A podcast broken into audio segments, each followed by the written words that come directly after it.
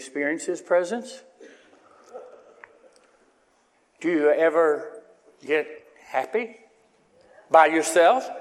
Not just here in church, but by yourself.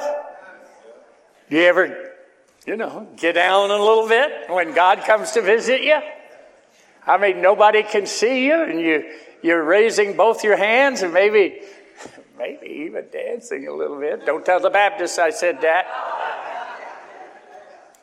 You're happy because God is near you. You experience God. When God comes, you're not to fear God, you're to rejoice. One of the great travesties of the church today is we don't experience God. I often tell people, I the last 10, 15 years of my life, I've been experiencing God. Walking on water is nothing to me. I've done it. I said, What are you talking about? I crossed the Red Sea dry shod. You know, you're talking to the guy that pastors a church that was in a saloon for 20 years. Many of you threw up right over there. You've told me about being in here. And God has brought you out of darkness into light. I see miracles all the time. Think about what He's done for you. You could be out there in the drug house right now. You could be out there on the streets. You could be out living in the cemetery. It'd be awful cold out there, but a lot of people do that. Or down by the river here, Clinton River. Just think where God has brought you. And, and I know this that what is happening right now in the power of the Spirit of God on your insides, you're saying, Thank you, Lord. Because you sense His presence. You know, we wouldn't even be here in Pontiac uh, if, if we didn't have a message of grace. Because this congregation is made up of a bunch of no good for nothing sinners. We have missed the mark. We have failed.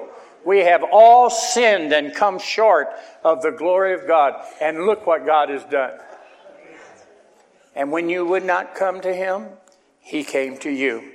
We are his workmanship, created in Christ Jesus unto good works, which God hath before ordained. You are not an accident. You're here on purpose, for a purpose.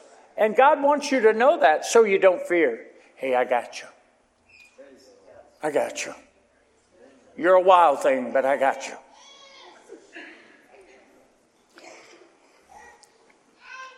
Notice this in verse 2 When thou passest through the waters, I will be with thee. Oh, there's going to be some Jordans. You're going to pass through some things. That's part of life. But the important thing is, he says, I will be with you. We used to sing an old song in the church I won't have to cross Jordan alone. Jesus died all my sins to atone. When the darkness I see, He'll be waiting for me. I won't have to cross Jordan alone. Are you thinking about getting old and dying? Are you thinking about it? And you kind of fear? Say this Oh, death, where is thy sting? Oh, grave, where is thy victory? Jesus Christ has already taken the stinger out of death. You don't have to be afraid of death and facing God because Jesus paid it all. And when you go through these trials, you don't have to go through them by yourself. You know, some of the most trying times of my life have been the sweetest. I'm remembering right now in a little cemetery there in Garrard County, Kentucky. We buried our baby. Miss Pam was in the hospital in Beckley, Virginia, could not be there for the burial. And I remember standing at that grave site as his little body was lowered down into that grave, and Jesus was so close. And there was a, a sad but joyous rush in my heart that the Lord was there with me and would never leave me nor forsake me. That's what you want to experience when things are tough. The presence of the Lord. When thou passest through the waters, I will be with thee. And, and through the rivers, they shall not overflow thee. You ever feel like you're going to drown? But you didn't. Has there been times in your life when circumstances, things that was happening, just seemed like they were going to overcome you? But, but the guardian angel was there, the Lord Himself, the presence of the Lord that held back those horrible things. He was with you. When thou walkest through the fire, you ever been in the fire? I don't mean a literal fire. I mean, everything is going bad. The heat is on. I remember I left the story in Sunday school of Shadrach, Meshach, and Abednego in the fiery furnace. The king threw them in the fiery furnace and heated it up many times hotter than it was ordinarily. And when they looked in, they said, Didn't we put three men in there? Lo, there's four. One like unto the Son of God.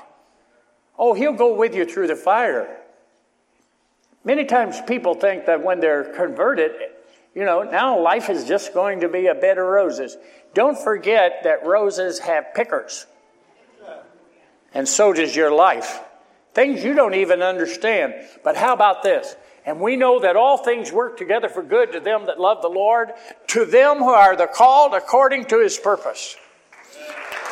Amen.